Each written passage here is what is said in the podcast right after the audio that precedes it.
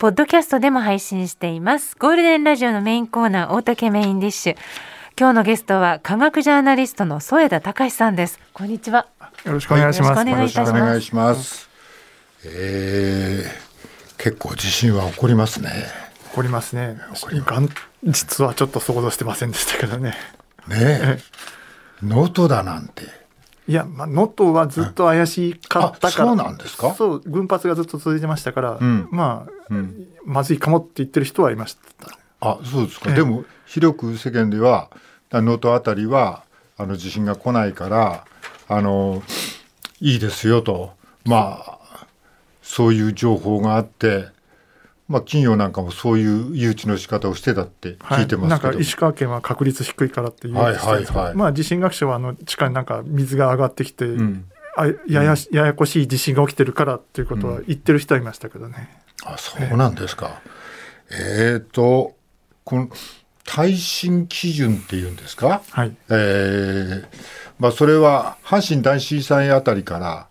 えー、1995年でしたっけ、えー、耐震基準を奨励してましたよね。ええっと、えー、阪神大淡路大震災の時に、うん、1981年に法律が変わってたんですけど、その耐震基準、はいはい。はい、81年の後の建物と前の建物で全然強さが違うって分かったんですよね。はいはいは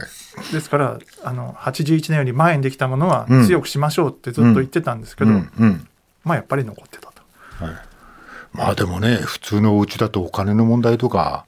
そう簡単にはそうですよね、えー、切り替えられませんよね。いきなり200万、うん、300万耐震補強にお金かけなさいって言われてもそう,、ね、そう簡単には、はい。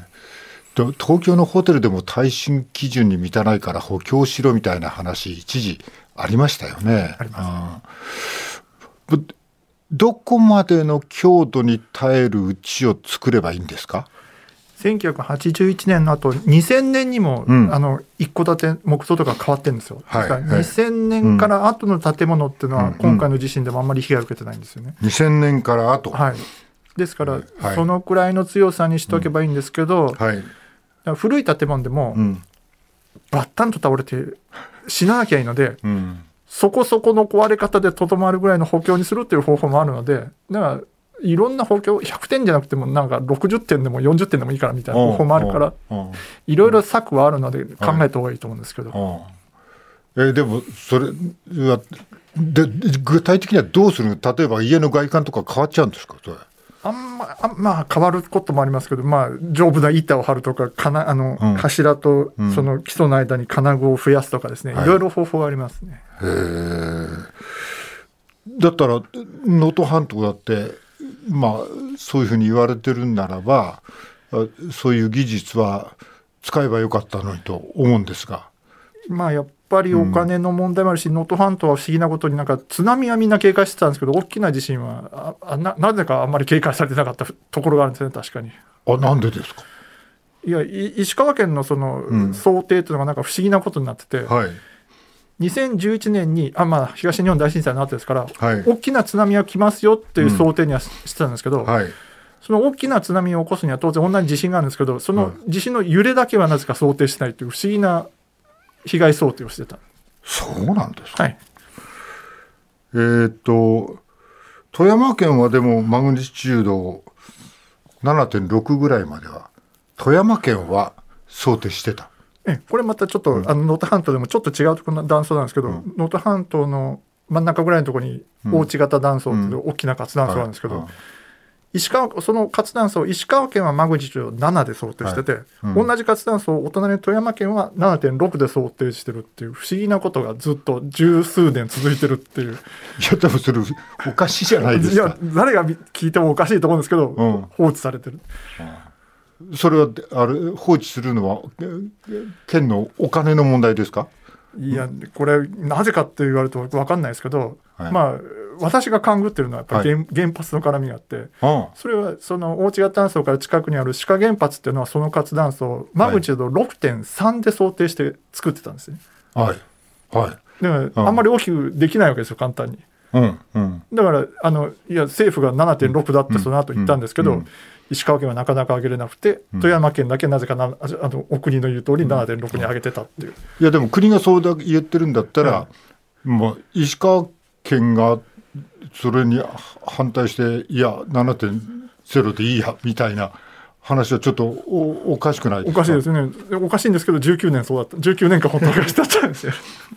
そうなんだ、ええ、そうか。それじゃあ統一基準がないないっていうかあってもそれ通りにはいってないっていう。これはど何かの意向が働かないとこうはならないですよね。と思いますけど、はい、まあよく証拠はないですけど、うん。うん、このような大きな、まあ、地震が起こるということになると、まあ、日本全国、まあ、地震の起こってるとこ起こってないところ、まあ、後には今南海トラフが来るんじゃないかっていう話もありますけどその前にあちこち、はい、あちこちあちこち。全部こう土地にここは見直さなくちゃいけないなとかここはもうちょっと考えなくちゃいけないなみたいなところがどっか浮上してるんですか？それは。うん、だあの結局どこで起きるってのは予知できないっていうのがここ数十年の結局結果でよく分かってますので、どこでも備えるしかないってことになりますよね。でもなんか想定地図はこの辺に来そうだなみたいなところは大体想定できてるんですか？え活断層があったりその大きな南海トラフみたいなのがあって、うん、まあそこで大きな揺れが来そうだねというところは大体分かってるんですけど、うん、まあそれも外れますから今度は。あそうか、ええ。うんこれは今回外れてますから、ね、今回まあ一応その公式なあれからは外れてるのでだからあんまりそれを当てにしててもいけないしっていうところがある、もう地震予知ってもう絶対できないですか？まあ、研究でほ、まあ、やってる方はいらっしゃいますけど、まあ、まだとてもとても実用には、はい、世界の中で日本は地震ものすごく多いと思うんですけど、はい、違うんですか？多いです多いです多いですよね、はい、東京の真下とかもうプレートが4枚ぐらい重なってて、うん、もう、うん、本当に。4枚？4枚。東京に来たら東京はその耐震とかいろんなことまあ山手から下町からいろいろありますけど、全部できてるとは思えないんですけど。あのーうん、銀座の街とか歩いてても、うん、結構まあ古いビルも多いですよね、はいはい。うん、だからそういうのが道路パタッと倒れてくるとかあるかもしれません、まあ、あのそういう大きな道沿いのビルっていうのは最近はその耐震診断の結果っていうのを公表しなさいっていうことで法律が変わったんですけど、そうするとやっぱりまだ相当割合がの4割だったかな,、なんか耐震の割合が低いっていう。東京にもし大きな地震が来たとすると、被害想定ってどのくらいになるんです被害想定、ちょっとすみません、数字、えーとまあ、数千人しか死なないとか東京都言ってるんですけど、うん、あれ、都合の悪い想定は全部外して、うん、数字が稼ぎあ数字が出せるとこしか言ってないので例えばものすごく大きな火事が来たなんていうのは、はいうん、それは数量が予測できませんからと言って外してるんですよ。だからとてもそんなもんで収まると思わないんですか、ね能登でもねすごい火災が発生して、はい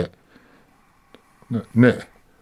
大変なことになっていますけど、そのそういう想定を外してある。ええ、あの墨田区であの関東大震災の時、はい、大きな火災旋風で4万人近く亡くなりましたよね、はい、ああいう想定はしてないんです。うん、してない。してない。できあの数字であ積み上げることができないからという理由でしてない。でも噂ではなんか東京に大きな地震が来たら8万人ぐらいが被害を受けるだろうみたいなことを聞いたことあるんですけど。まあ、ですから今の想定よりはよっぽど大きなのが来ると思ってた方がいいと思いますけど。どうしましょう？あの、うん、添田さんが指摘されているのが、例えばあの、えー、ここのところの東京の大きな変化でいうと、うん、超高層ビルが増えたと、はい、でそこに、まあ、いわゆるタワマンと言われるような建物に住んでいらっしゃる方、はい、オフィスで働いてる方もとても増えましたよね。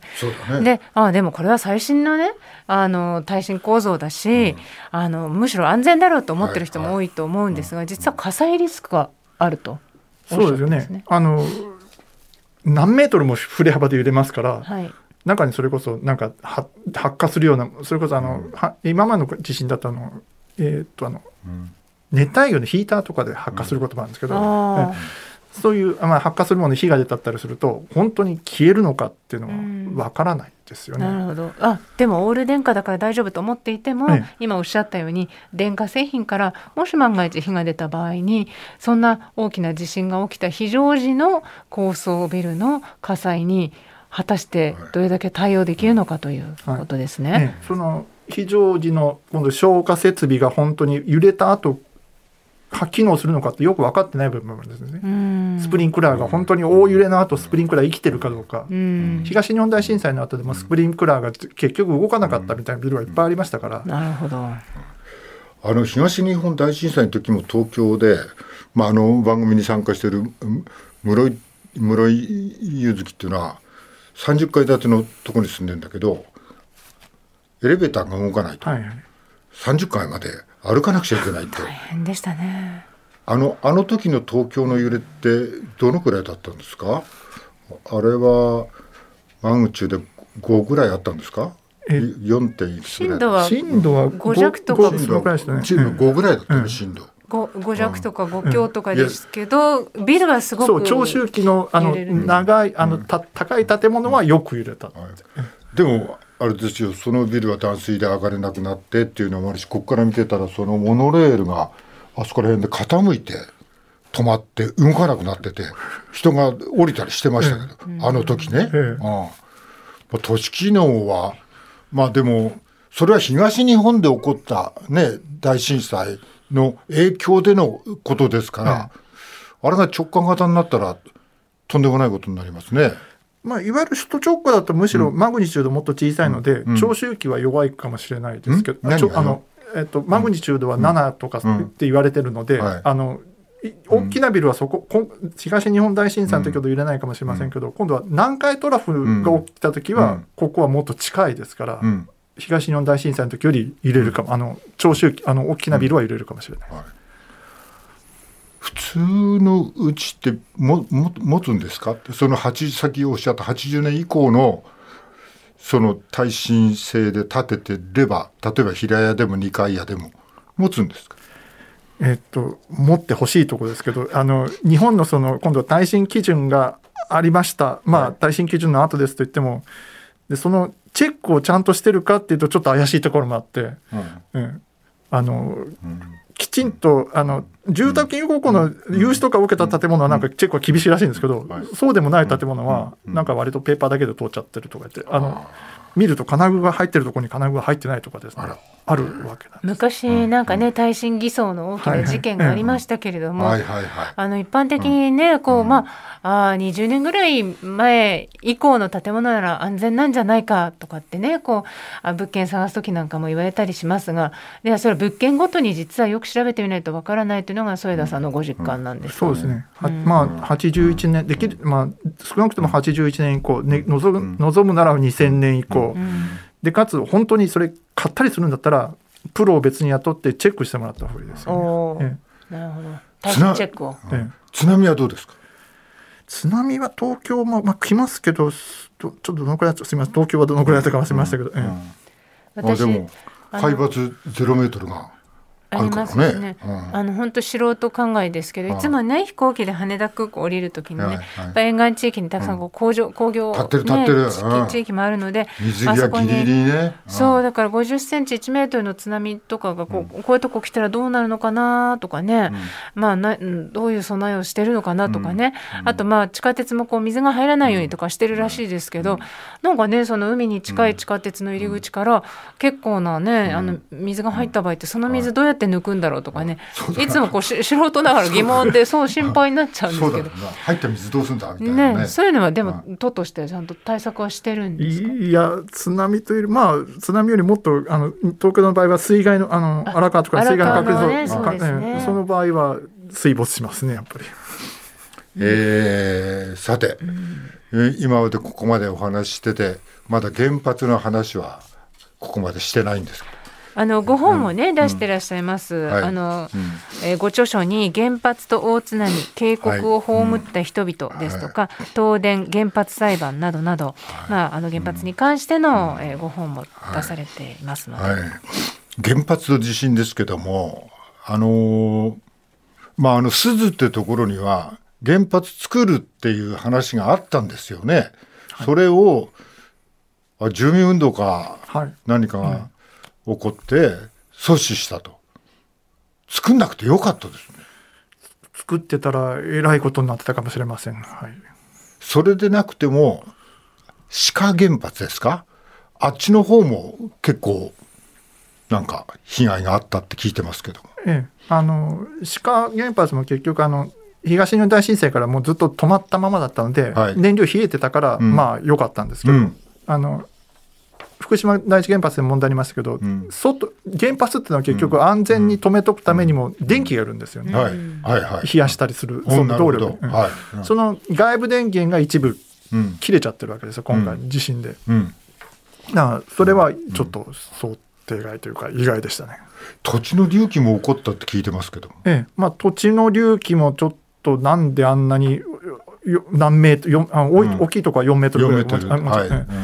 あれだけ持ち上がることを本当に原発想定してたのかなって、そうすると、まあ水冷やす水取り入れたりするとこの管って大丈夫なんだろうかっていうこと心配になるわけですけど、まあ志賀原発あるところはそんなに持ち上がってませんけど。35センチって聞いてますけど、うん、そういうことが実際に起きるんだっていうことが分かったっていう、うん、あのいつの場合もそうですけど、まあ、原発が何か起こった時もうこの時の避難経路みたいなのが結構ないがしろにされてきてませんか？基準に入ってなかったりしてませんか？いやそれが今回は本当に一番最大の発見で、うんはい、あの地震の1か月ちょっと前ぐらいにあの志賀原発避難訓練してるんですけど、はい、避難道路何箇所壊れるか想定してたっていうと、うん、1箇所だけだったんですね。え？1箇所は壊れるけど、まあ、それ直してすぐ逃げられますという想定だったんですけど、はいはい、今回その一番幹線のうん、あの自動車線あの能登里山階段みたいなところもズタズタっていまだに通れませんし、はいはい、通行止めだらけで、結局逃げれるなんていう計画が本当にエスロー型だったっていうのはよく分かったと。いやだから能登半島があってその根元のところに鹿があるわけですよね。でもう鈴とか輪島とか、はい、道路ずたずたですよね。ええ、自衛隊でさえ入れなかったっていうんですか。そそこそこに避難経路設定してたって、ええ、だダメじゃないですか。ええ、いやだから今今の原発はみんなししばらくは屋内退避して占領型逃げましょうとか言ってるんですけど、うんはい、屋内退避しようにも家は潰れてる、うんはい、逃げようにも道路はないっていう。そうですよね。家の中家はもう潰れてると、ええ、逃げようにも道路はない。道路はない、日本は、まあ、もちろん何十機もねもう50機以上ですか、うん、原発がね、ね、こう海沿いに立っていて、はい、であの世界有数の、まあ、地震の大きな、うん、多い国ですよね。であのこういう非常に大きい地震がいつどこで起きるかわからないような国でこれだけの数の原発を、まあ、作っているそして動かしているっていう国は他にはあるんですか？ないですね。日本だけなんですか？まあ、一番原発多いのはアメリカですけど、ええ、あの地震が集中している西海岸は今2基しかないですから。なるほど、え、であとあとある台湾ももう止めるのは決まってるしであと第2位のフランスとかも全然起きてませんし、うん、中国今原発増えてるんですけど中国のその原発置いてる海沿いって案外大震ないんですよね。だから本当に非常に日本だけ不思議なくらいチャレンジしてるっていうかこれ技術的にどんな大きな地震が来ても絶対に大丈夫に作ることっていうのは可能なんですか？えっ、とですね地震え結局日本の原発作り始めたのが1950年代ぐらいなんですけど、ええ、その頃まだあのもう今だと幼あの中学生の教科書にも出てるあのプレートテクトニクスっていう理論さえない時代に原発作ってるんですよね。なるほどだからどんな大地震になんてことがそもそも分かってない時に原発作ってますから。なるほど。今はね、ええ、こうプレートがプレートの下に潜り込んで、え、それがこうね反動で元に戻って地震がとかっていうのはみんなこうね知ってますけど、当時それも分かってない時に作っ作っちゃってる。そうか。添田さんのお考えではやっぱりこの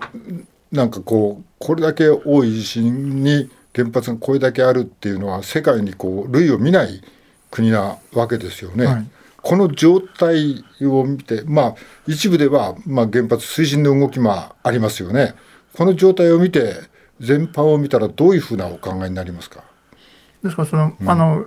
さっきのあの気候変動の二酸化炭素出さないって話もありますけど、はいはい、原発そうやって見逃す動きもありますけども、はいはい、それは地震のないところでやっていただくのはまだ100歩譲ってあるかもしれないとしてなるほど。日本ではちょっと無理だろうと思ってます。無理まあまあねそれでも作っててもなんかいまだにでもねまあ、どこの現場90万人はどうやって逃げたらいいんだみたいなこうそれ決まってなくてやってますからね、まあ、それだから、まあ、これで地震が起こって、まあ、能登見て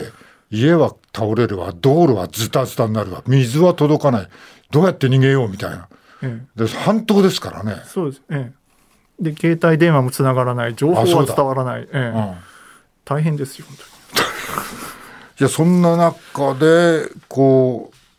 電力会社はでもどう考えてるんですか？この国のその電力の供給みたいなことを。国と一緒になってるんですかこれ？うん、まあ、うん、国策民営の原子力と言われてますから。でも、はい、まあ、東日本大震災の後、まあ、はい、あの、うん、しばらく原発全,、うん、全部止まってたけどなんとか成り立ってましたから、はい、少々高ついた時期はありますけど。なるほど、うん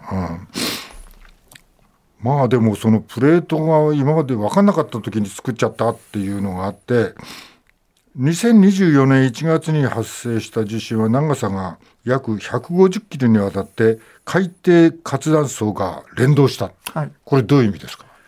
能登半島のあの本当北岸ギリギリぐらいのところにあの海底活断層があってそれが、はい。うん、今回150キロぐらいの活断層が連動して動いたって言われてるんですけど、はい。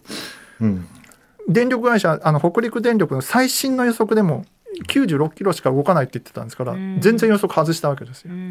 倍。まあ倍、まあ、1.5倍ぐらいですか、はい、うん、だから本当に電力会社はうちは最新の調査をしてます。最新の耐震設計してますって言うけど、うん、今回1.5倍見事に外してるわけなんです。ちょっと問題が大きすぎますねこれ。これ、うん、あのね添田さんの、うん、えー、いろいろなそのこれこれまでのね調べでは。まあ、日本いろんなところに原発ありますが、うん、まあ、島根原発の近くにも活断層がある、えー、だけど、まあえー、中国電力は、まあ、最近活動していないので、うん、えー、この活断層が地震を起こすことを想定しなかったが、うんこれ2006年になって長い活断層である証拠が見つかったとか、まあ、浜岡原発ではマグニチュード8.4の直下地震を想定して設計していたけれどもそれよりもずっと小さな駿河湾地震これマグニチュード6.5の地震が2009年に起きた時にもうその時点ですでに設計時の最大想定を超えた揺れに襲われてしまったとかのこの新潟中越の時のあの柏崎刈羽原発とかですね。もう本当に各地でそのえー、電力会社の想定と実際に起きた地震や実際に見つかった活断層がずれてるってことがこう列挙されてるわけですね。これをご覧になって電力会社って私がねもし電力会社の人間だったらめちゃくちゃ心配になると思うんです。どうしようね、正確じゃないんだどうしようって心配になると思うんですが添田さんが取材されていて電力会社はまあこうした、まあ、自分たちの予測とあの事実のズレに関してはどのような心持ちでいるんですか？いやなんかあのその経産省のお役人さんがなんか、あの電力会社の人によく枕を高くして寝られるねって言ってた話があるらしいんですけど、は本当にむしろ心配になってないのが不思議なくらいのところはありますね。いやでもその経産省が言うっていうのもね。そうですね。